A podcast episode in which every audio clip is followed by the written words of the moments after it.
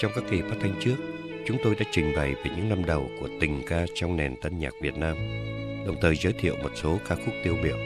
Kỳ này, mời quý vị cùng bước sang hai năm 1945-46, khoảng thời gian mà cố nhạc sĩ Lê Thương trong một bài viết về nhạc tiền chiến đã gọi là cảnh đua nở của tân nhạc Việt Nam.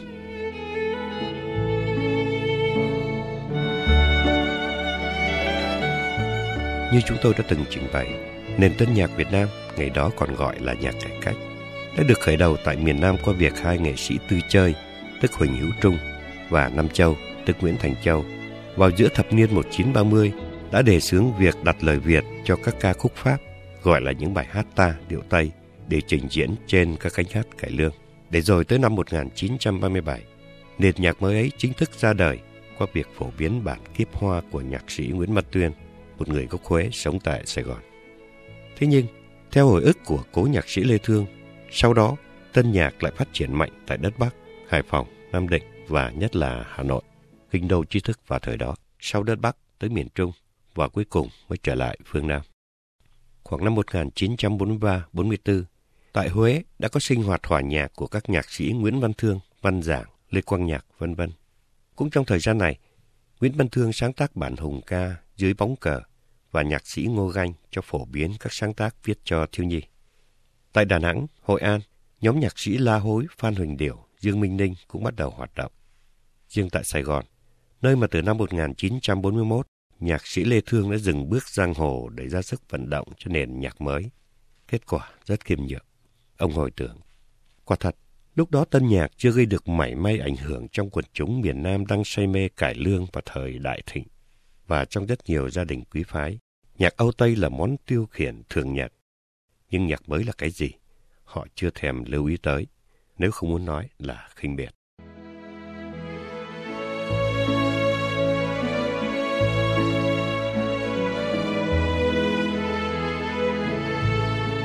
Năm 1943, Tổng hội sinh viên Sài Gòn tổ chức một tuần lễ ca kịch và đã gây tiếng vang lớn nơi khán giả của Hòn Ngọc Viễn Đông. Từ đó, báo chí bắt đầu ủng hộ tân nhạc. Tháng 9 năm 1944, ba tác giả Lưu Úc Phước, Trần Văn Khê và Nguyễn Tôn Hoàn cùng ký tên trong bản tuyên ngôn về âm nhạc. Trong đó, ba ông đã đưa ra một sự xét lại về những ý thức nhạc thuật Đông Tây và ca tụng cổ vũ cho nền nhạc mới. Cùng thời gian, các lớp nhạc Nguyễn Thông, Lê Ngát, Doãn Ân đã được mở ra tại Sài Gòn. Năm 1945, mở đầu cho cảnh trăm hoa đua nở trong tân nhạc ở miền Nam, Nguyễn Mỹ Ca, một nhạc sĩ ở vùng Sàm Giang, Định Tường, đã sáng tác bản dạ khúc, một tình khúc để đời mà từ lời ca cho tới tiếng nhạc, theo sự mô tả của Lê Thương, cũng êm đềm, nhẹ nhàng như con người khả ái của tác giả.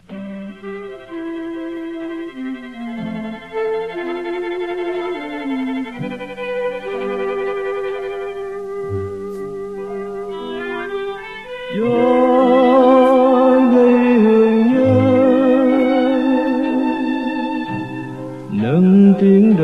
giờ đưa.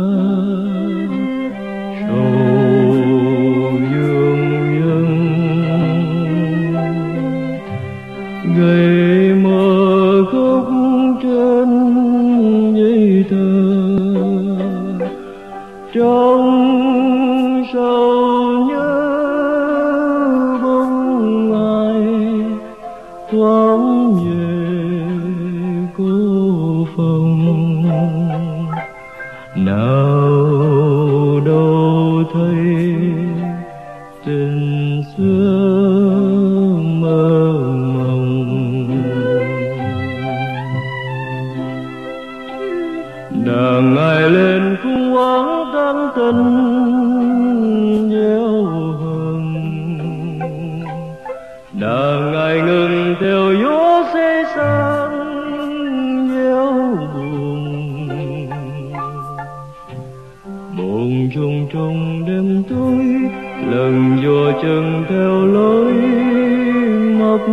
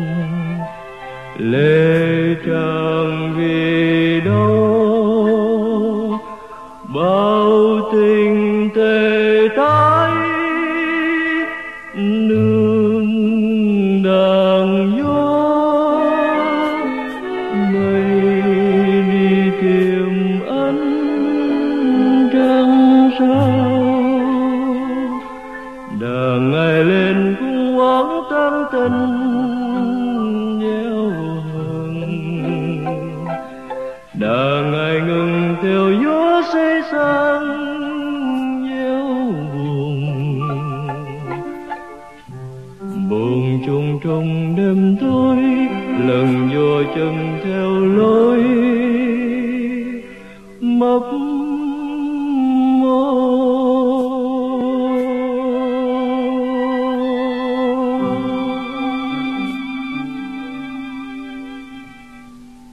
Bước ra miền Trung, tại Huế, Hội An, Đà Nẵng, người ta được chứng kiến những hoạt động sáng tác sôi nổi và đặc thù, hình như dòng sông Hương êm đềm thơ mộng, không khí trong lành của gió mát trùng dương, đã ảnh hưởng không ít tới nét nhạc đẹp và trong sáng của các nhạc sĩ miền Trung. Vượt lên chân trầu cau của Phan Huỳnh Điểu, trai đất Việt của Dương Minh Ninh là bản Xuân và tuổi trẻ của La Hối. Nhạc sĩ La Hối là một người gốc Hoa, ra chào đời tại Quảng Đông năm 1920 nhưng lớn lên ở Hội An.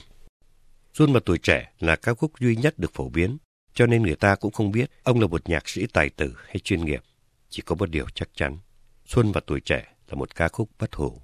Tuy lời hát được phổ từ một bài thơ của Thế Lữ, nhưng tài của La Hối hơn người là ở chỗ, như Nguyễn Đình Toàn đã viết.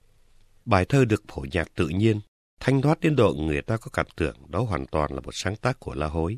Nghĩa là do chính ông vừa viết nhạc, vừa viết lời ca tiết điệu của nhạc, nhịp điệu của thơ, kết hợp với nhau nhuần nhuyễn, tựa hồ mỗi chữ của bài thơ đã được chứa sẵn nhạc bên trong. Về phần nhạc của bản Xuân và tuổi trẻ, trong khi không đủ khả năng đánh giá, đây có phải là bản nhạc theo thể điệu 34, tức điệu Vans hay nhất trong nền tân nhạc Việt Nam, chúng tôi cũng có thể khẳng định Xuân và tuổi trẻ là một bản Vans độc đáo, có sức thu hút, lôi cuốn khác hẳn những bản Vans khác.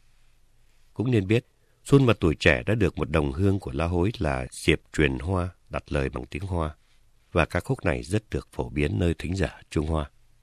Sau đề nghị thế chiến, đã có huyền thoại nói rằng Xuân và tuổi trẻ chính là một bản mật mã của các gián điệp Trung Hoa sử dụng để gửi tin cho nhau trong thời gian chống quân Nhật. Như vậy, phải chăng La Hối và Diệp Truyền Hoa là hai chàng điệp viên có tâm hồn nghệ sĩ? Hay là chỉ sau khi bài hát đã trở nên phổ biến, người ta mới biến các tác phẩm của hai nghệ sĩ ấy thành những mật mã cho điệp viên. Không ai có câu trả lời.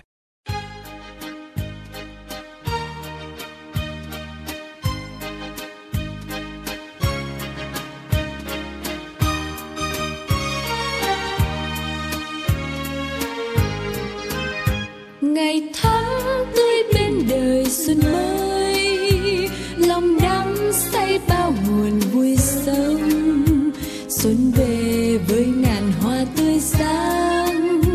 Ta muốn hai muôn ngàn đóa hồng.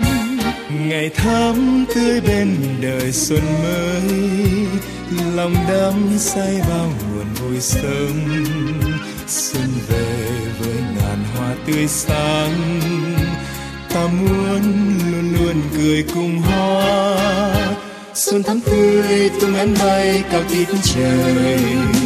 Vui xuân đi, cất tiếng ca mừng reo đừng để lòng thôn thức tình say đắm. Ta sẽ vui, ta sẽ vui để xuân thắm tươi. Xuân thắm tươi, tung én bay cao tít trời.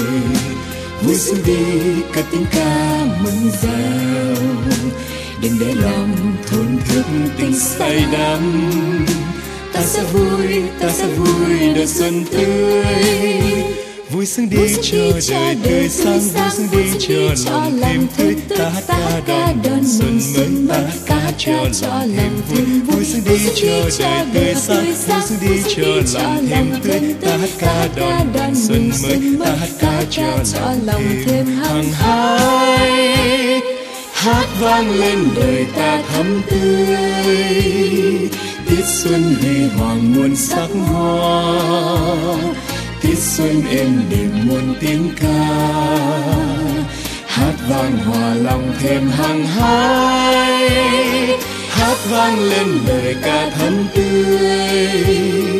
Tiết xuân huy hoàng muôn sắc hoa tiết xuân êm đềm muôn tiếng ca xuân tưng bừng Nhạc sĩ thứ hai của miền Trung viết tình ca trong thời gian này là Nguyễn Văn Thương.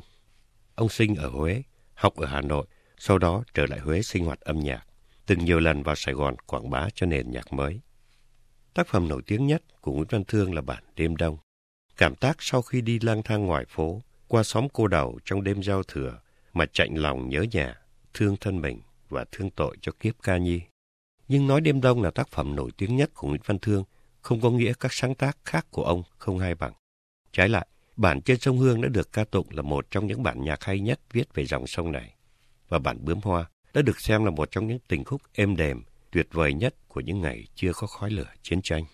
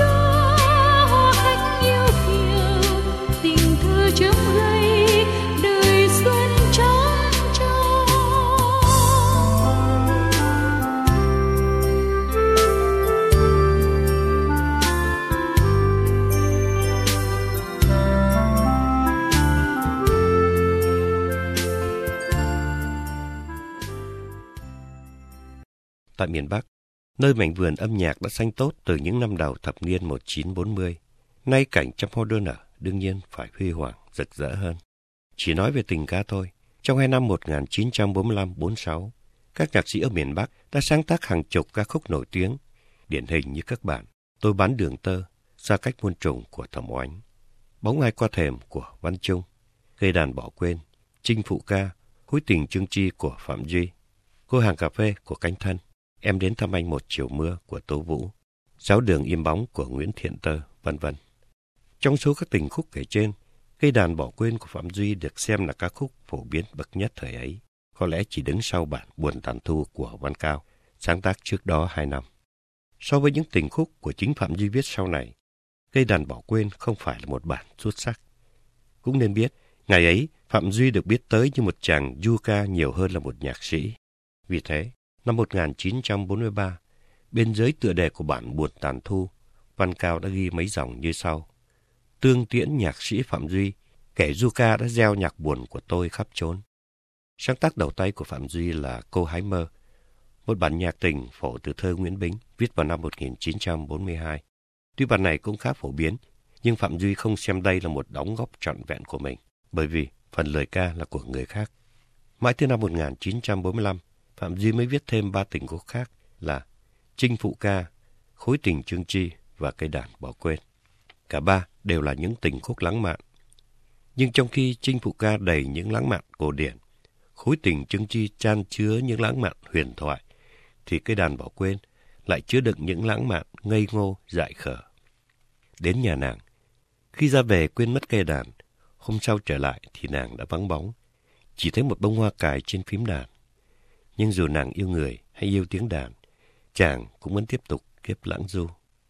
Chính những lời lãng mạn ngây ngô, dại khờ trong màn nhạc tình và hình ảnh người nghệ sĩ với cây đàn có thật ngoài đời ấy, tức chàng Yuka Phạm Duy, đã có sức thu hút mạnh mẽ một thời.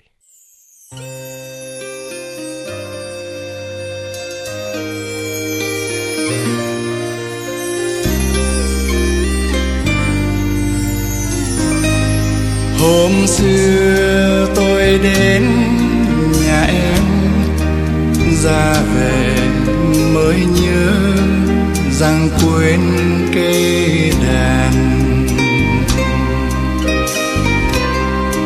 Đêm đêm thao thức mơ màng, chờ mai tìm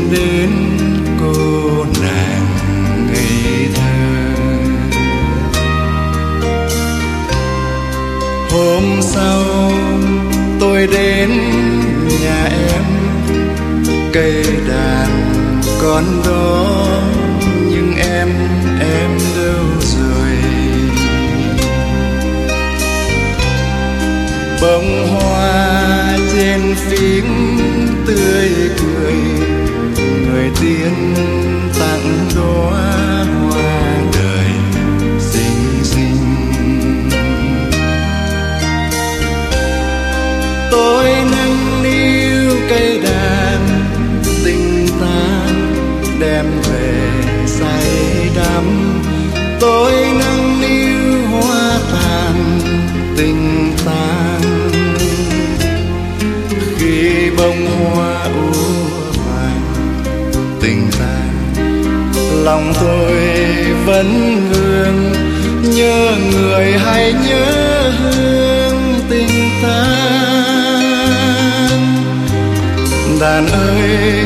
thôi cứ lên tiếng than, hay cứ gieo nỗi hoan trên đường lên viễn phương. Người ơi, tôi thường hay muốn biết với tình hoa thắm thiết, yêu tôi hay yêu đàn, yêu tôi hay yêu đàn.